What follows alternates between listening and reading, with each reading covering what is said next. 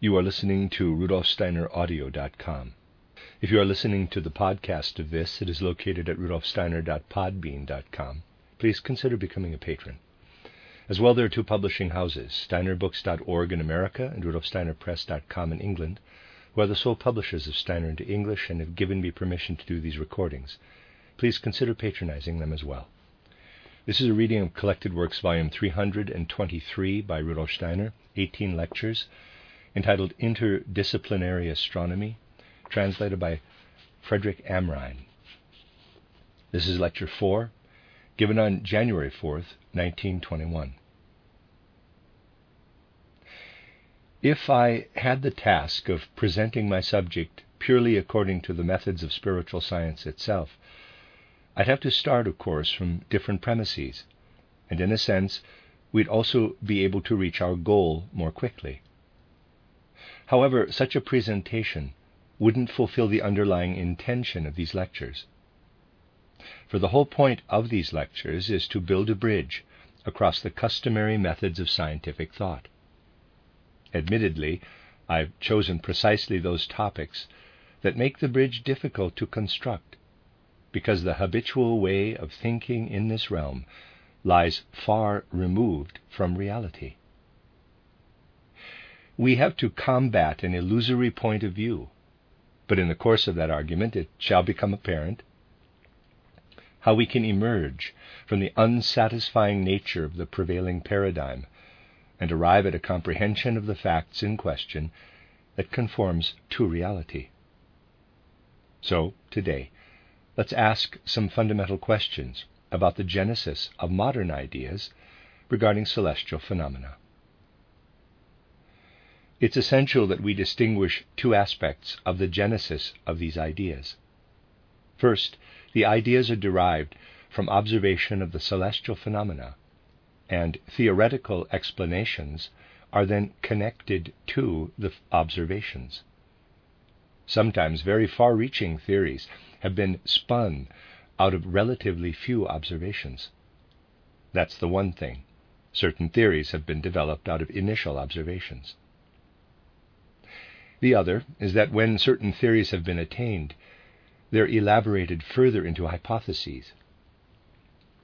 In this creating of hypotheses, a process that ends with the establishment of some specific cosmology, much arbitrariness prevails since when theories are formed, any preconceived ideas existing in the minds of those who put forward the theory make themselves strongly felt.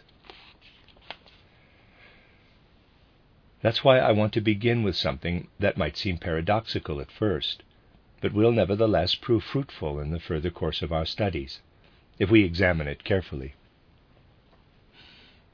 something prevails within the whole way of thinking that underlies modern science that might be called, and indeed has been called, the regula philosophandi. What this rule says is that if something has been ascribed to definite causes in one realm, one needs to ascribe it to the same causes in other realms.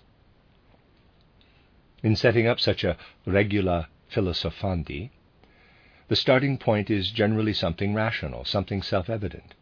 It will be said, scientists of the Newtonian school will certainly say, that breathing must have the same causes in human beings as in animals, or that the combustion of a piece of wood must have the same cause whether in Europe or in America. Up to this point, the matter is indeed self evident. But then a certain leap is made that passes unnoticed. Something is tacitly assumed to be self evident.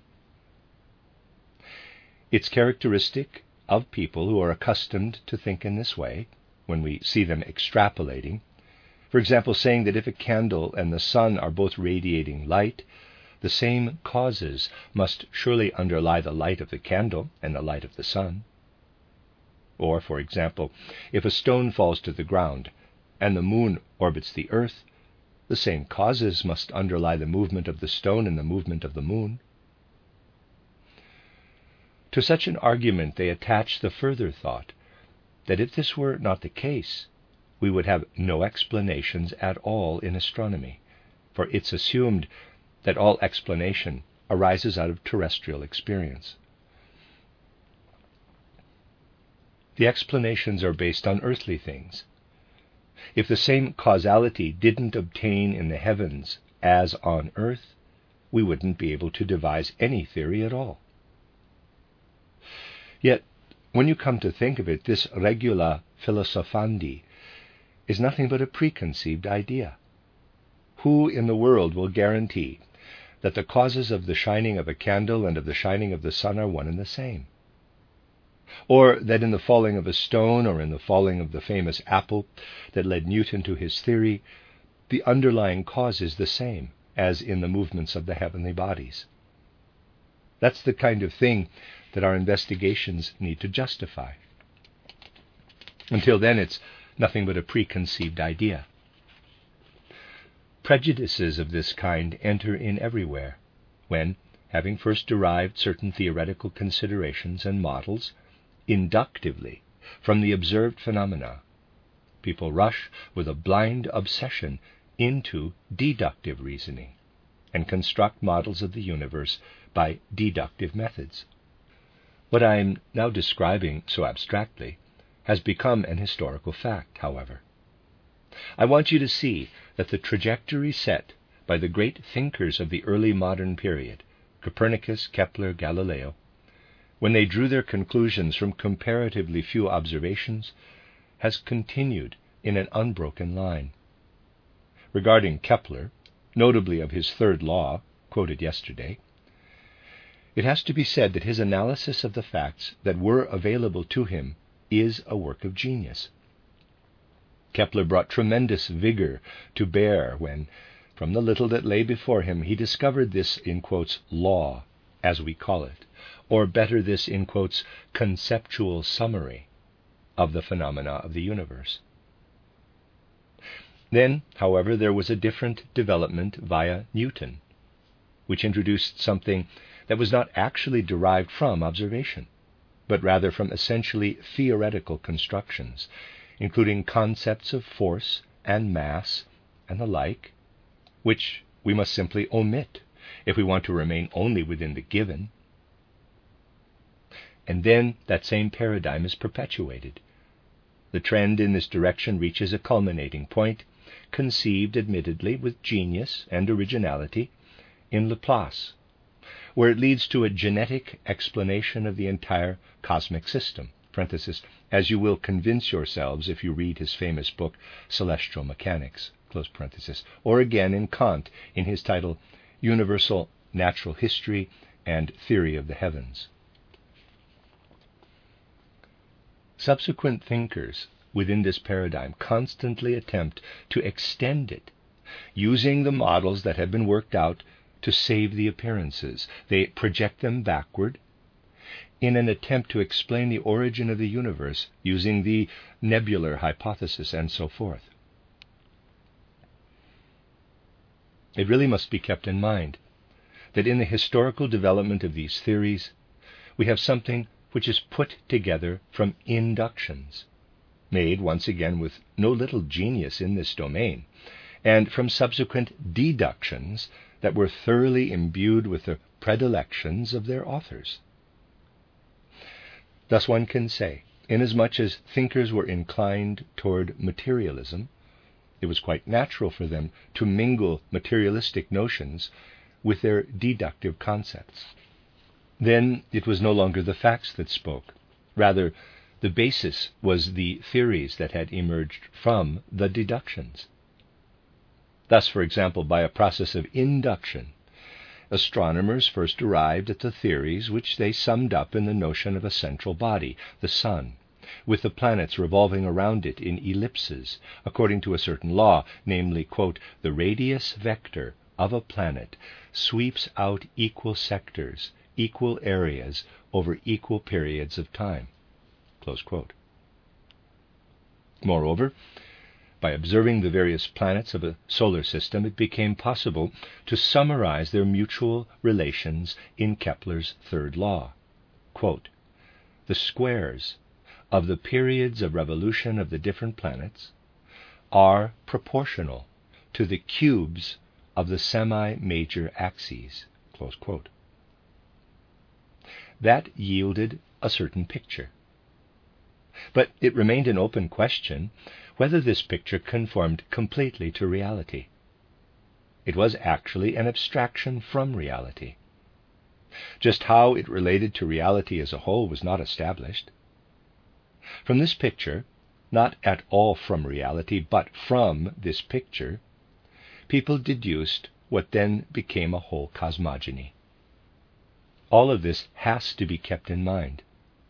And now, from childhood on, we're all taught as though the theories constructed over the past few centuries by employing deductive reasoning corresponded to some kind of reality or another. Let's give our full attention to what's truly scientific, and therefore disregard, as far as possible, everything that's merely hypothetical and theoretical within this evolutionary progression. Instead, let's take up those ideas which depart from reality only to the extent that later on we'll still be able to discover a connection with what's real within them. In everything I present today, my task will be to remain within what's properly scientific, by following the paradigm prevailing in these fields only up to a certain point.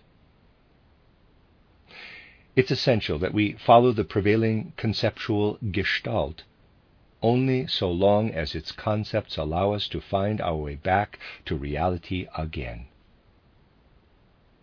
We don't want to wander so far from reality, don't want our concepts to become so crude that we start deducing nebular hypotheses.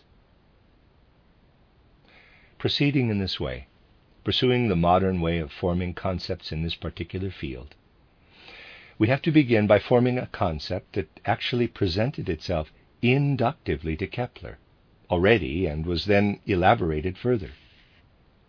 That's where we have to focus our attention initially. Let me repeat expressly.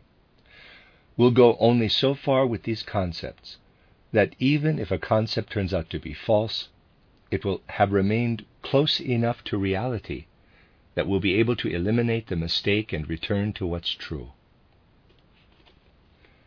We need to develop a certain sensibility or tact, a nose, for the reality in the concepts we entertain. There's no other way to go if we want to build a bridge from reality to the theories concocted by the prevailing scholarship and science. Here, then, to begin with, is a concept that we have to examine. The planets have eccentric paths. They describe ellipses. Now, that's a starting point from which we can set out with some confidence. The planets have eccentric paths and describe ellipses in one focus of which is the Sun.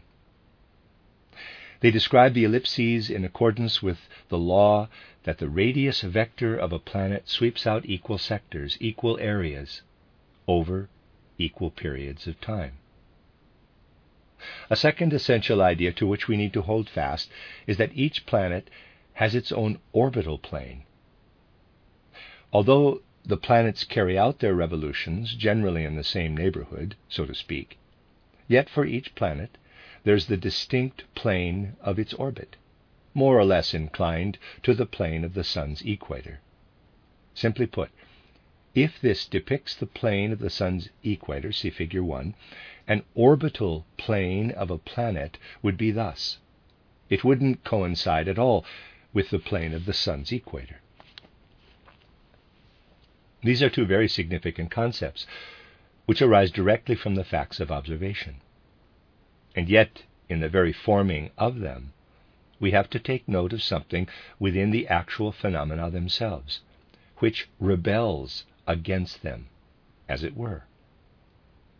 For instance, if we're simply trying to think through our solar system in its totality and base it entirely upon the two ideas of the planets moving in eccentric orbits and the orbital planes being inclined at varying degrees to the plane of the solar equator, difficulties will arise if we also take into account the movements of the comets. The moment we turn our attention to the cometary movements, the picture no longer comes out right. It will be easier to grasp the consequences by looking at the historical facts than by theorizing. Upon these two ideas, the proximity of the orbital planes of the planets to the plane of the Sun's equator, and that the orbits are eccentric ellipses, Kant, Laplace, and their successors built up the nebular hypothesis.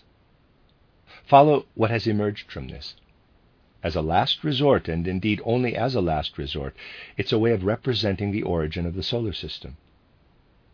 But the astronomical system that was constructed out of this representation actually contains no even remotely satisfying explanation of the part played by the comets. There are always anomalies within the paradigm. This ongoing discord between the comets and the astronomical paradigms that arose in the course of history proves that cometary life somehow rebels against a concept formed not from the whole, but only from a part of the whole. We must be clear, too, that the paths of the comets frequently coincide with those of other bodies, which also come into play within our system and present a riddle precisely through their association with the comets.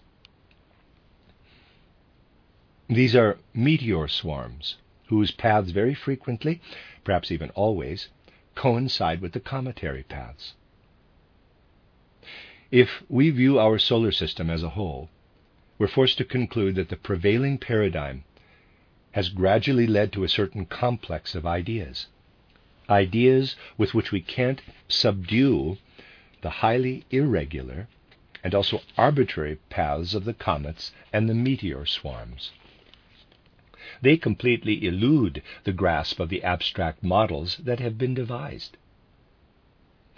I would have to give a long historical account to show in detail how many difficulties have arisen in connection with the concrete facts when the investigators, or rather thinkers, approached the comets and meteor swarms with their astronomical theories. But all I want to do today is to point in certain directions that would lead to sound research. And in order to accomplish that, we need to consider yet another aspect. You see, starting out from concepts that have remained real, that still have a remnant of reality in them, we'll now try to wander back a bit. Indeed, it's always necessary to do this in relation to the outer world so that our concepts don't stray too far from reality. Because as human beings, we have a strong propensity to stray we have to work our way back again and again. We're already in grave danger the moment we form a concept such as the elliptical orbits of the planets, and then, immediately, undertake to erect a theory upon this concept. After forming such a concept, it's far better to turn back to reality in order to see whether the concept needs correcting, or at least some modification. That's the most important thing of all. It's clearly the case with regard to astronomical thinking. In biological and especially in medical thought, the same failing has led people very far astray. They're not mindful of the need to go back and check the concept they've formed against the facts to make sure there's no reason to modify it. The planets, then, move in ellipses but these ellipses vary. They're sometimes more circular, sometimes more elliptical. We find this if we return to reality with the concept of the ellipse. In the course of time, the ellipse appears now more bulging, now more circular, and then again more like an ellipse.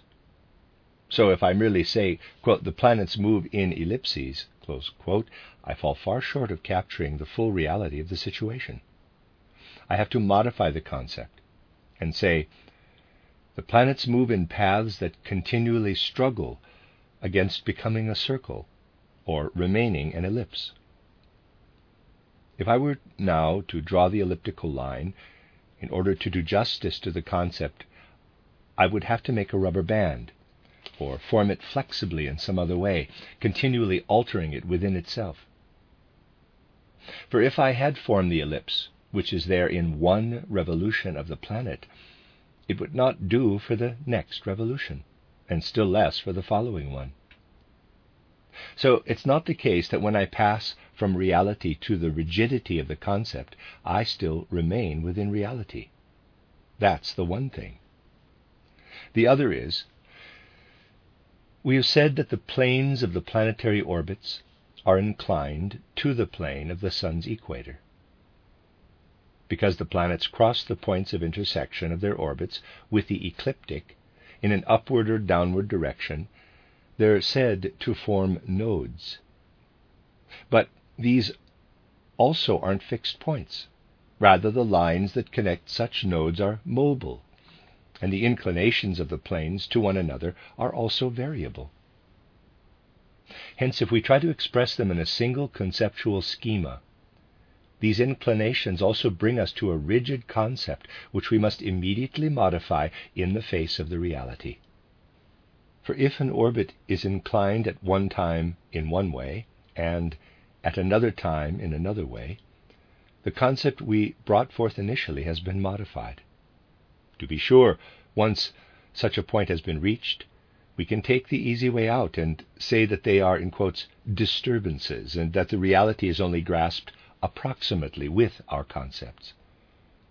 Then we can go on swimming comfortably in further theories.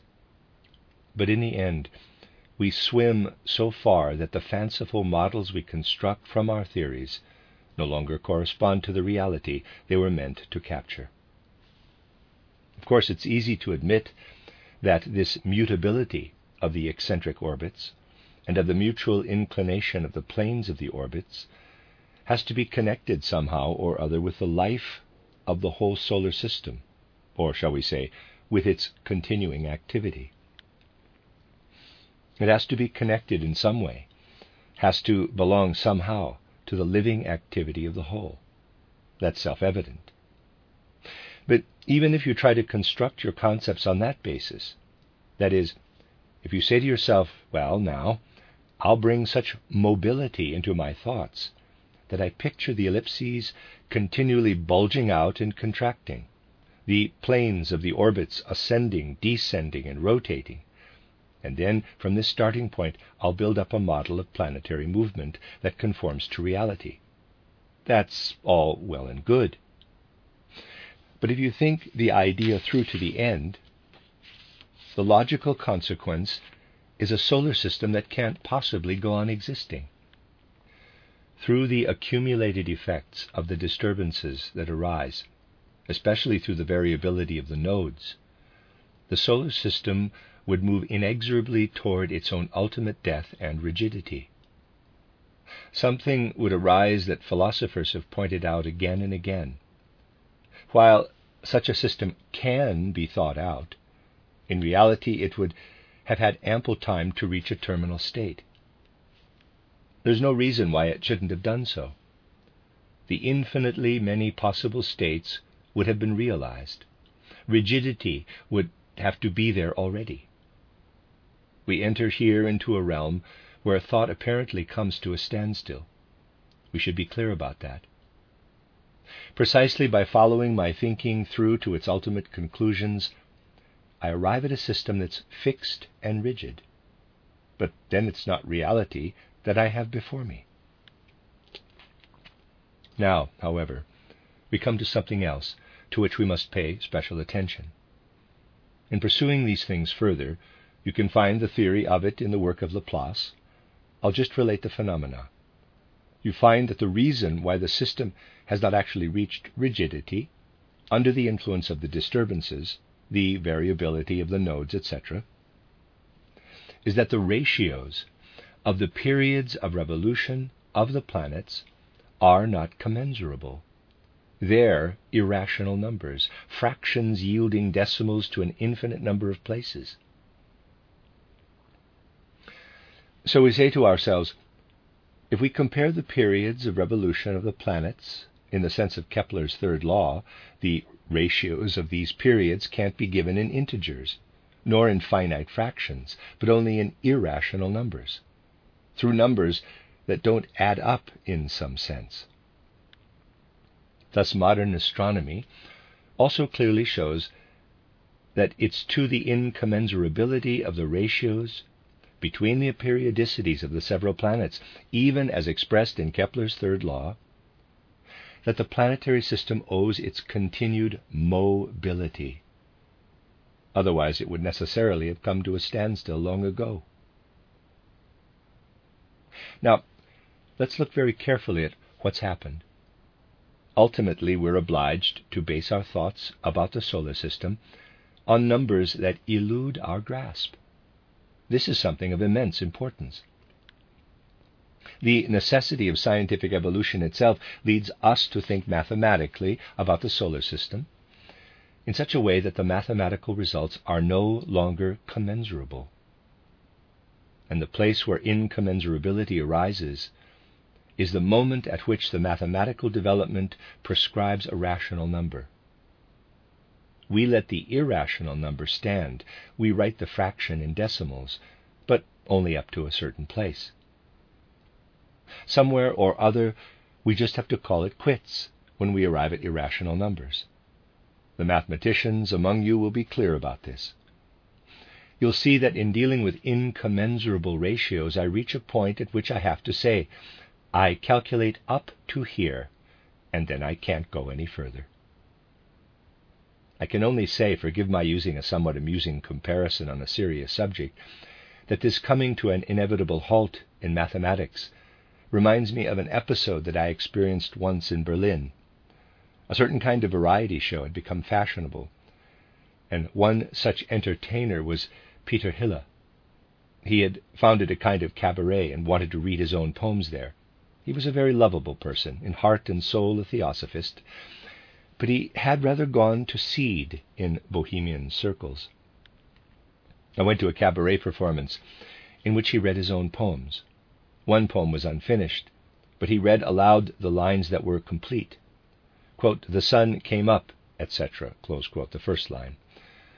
Quote, the moon rose, etc., that was the second line. Each fragmentary line ended with etc. That was a reading I once attended. And in fact, it was very stimulating. Everyone could finish the line as he or she chose. Admittedly, you can't do that with irrational numbers, but here too you can only indicate that there's a further process. You can only say that the process continues in a certain direction, but nothing is given by which you might form an idea as to which numbers are still coming. It's important that precisely in the field of astronomy we're led into incommensurabilities. We're pushed by astronomy right up to the very limits of mathematizing. Here, the reality escapes us. Reality escapes us. We can't put it any other way. Reality eludes our grasp. Well, what does this all mean? It means that we apply the most secure of our sciences, mathematics, to the celestial phenomena, and in the last resort, the celestial phenomena don't submit to this most rigorous science. There comes a point at which they elude us. Precisely where we're about to reach their very life, they slip away into the realm of the incommensurable. Here, then, our grasp of reality comes to an end at a certain point and passes over into chaos. We can't say without more ado what this reality, which we're trying to follow mathematically, actually does when it slips away into the incommensurable. What it's doing in there is surely related to its vitality, its ability to sustain its own life. To enter the full astronomical reality, we have to take leave of what we're able to master mathematically. The calculation itself plainly shows this. The very history of science shows it. This is the direction in which we have to move if we wish to proceed in a spirit that's in keeping with reality. And now let's consider the other side of the matter. If you follow it physiologically, you can begin from any point you like in embryonic development, whether it be from the development of the human embryo in the third or second month or the embryo of some other creature. You can follow the development back as far as you wish with the means of modern science. In fact, it's possible only to a very, very limited extent, as those of you who have studied it will know. To the extent that concepts with any validity at all have been developed, you can trace the development back to a certain point, after which you cannot get much further, namely to the detachment of the ovum, the unfertilized ovum. Picture to yourselves how far back you can go. If you wish to go still further back, you would be entering the indeterminate realm of the whole maternal organism. This means that in going back, you enter into a kind of chaos. You can't avoid it. And the fact that it's unavoidable is shown by the course of scientific development. Think of such scientific hypotheses as the theory of panspermia, for instance, where they speculated as to whether the single gamete was prepared out of the forces of the whole organism, which was more Darwin's point of view, or whether it developed in a more segregated way, exclusively within the sexual organs. When you study the course of scientific development in this field, you'll see that a great deal of fantasy was brought to bear on the attempt to explain the underlying genesis when tracing the genesis of the gamete back to the maternal organism. Then you enter into complete indeterminacy. There's hardly anything but speculation in mainstream science as to the connection between the ovum and the maternal organism. Then, at a certain point in its development, this ovum appears in a very determinate form, in a form which can be grasped at least approximately by mathematical or at any rate geometrical means. Diagrams can be made from a certain point onward, and many such diagrams do exist within embryology. The development of the ovum and other cells can be delineated. You can model the real development with some precision. Thus, you can begin to represent something that's geometry like, something that can be represented in mathematical forms. Here you're following something real. In a way, it's the opposite of what we saw in astronomy. There, we pursue a reality with our cognitional process and arrive at irrational numbers. The whole thing eludes us and escapes into chaos through the process of cognition itself. In embryology, we escape out of chaos. From a certain moment onward, we can grasp what emerges from chaos through certain forms that are analogous to the form of geometry. Therefore, we can say something like this When we try to understand the universe mathematically, astronomy leads our cognitional process into chaos. And then, in embryology, pure observation reveals nothing but chaos. Things become chaotic the moment we're no longer able to observe. Then we emerge from chaos and enter into the realm of geometrizing. Hence, certain biologists cherish as their ideal, indeed, an entirely justified ideal, to grasp in a geometrizing way the facts that present themselves in embryology. Not just to paint naturalistic pictures in figuring the developing embryo, but to construct the forms according to some inherent lawfulness that's analogous to the lawfulness of geometrical forms. That's a justified ideal. So we can say, when we do embryology by trying to follow the real process through observation, we emerge out of a sphere that's initially as remote from our understanding as the sphere of incommensurable ratios in astronomy. On the other hand, our cognition proceeds up to the point where we can't follow any longer mathematically. In embryology, on the other hand, our cognition begins at a certain point where we're first able to set to work with something analogous to geometry. Please carry the thought through to its conclusion. You can do that because it's a methodological thought, which is to say, its actuality dwells within us.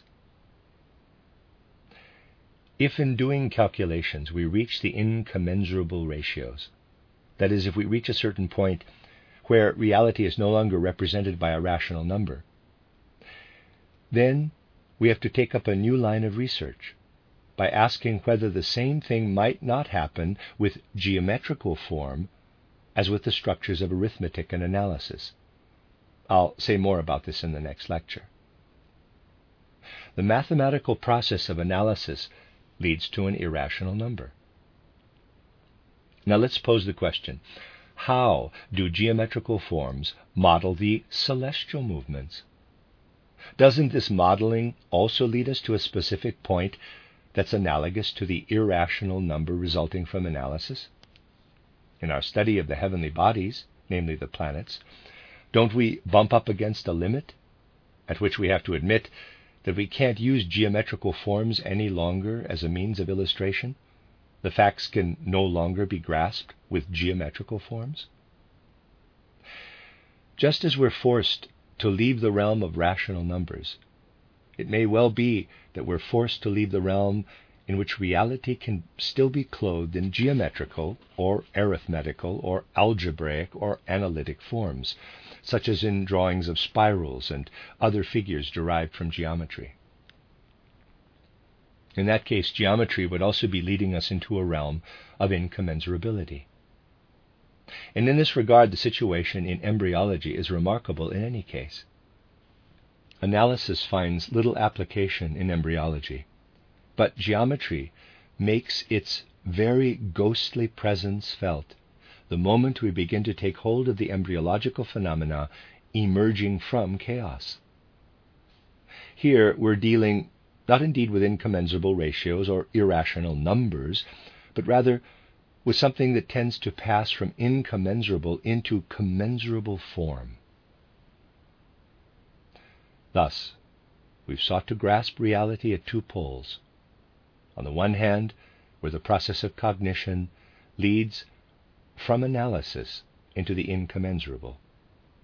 And on the other, where observation leads out of chaos to a grasping of reality in ever more commensurable forms. It's really essential that we start to attain inner clarity about these things if we aim to join the ongoing debates within conventional science. That's the only way we can make a contribution that conforms to what's real. Now, I'd like to add a methodological reflection that'll allow us to make our way into more concrete problems tomorrow. In what we do tomorrow, I'll want to build upon the following.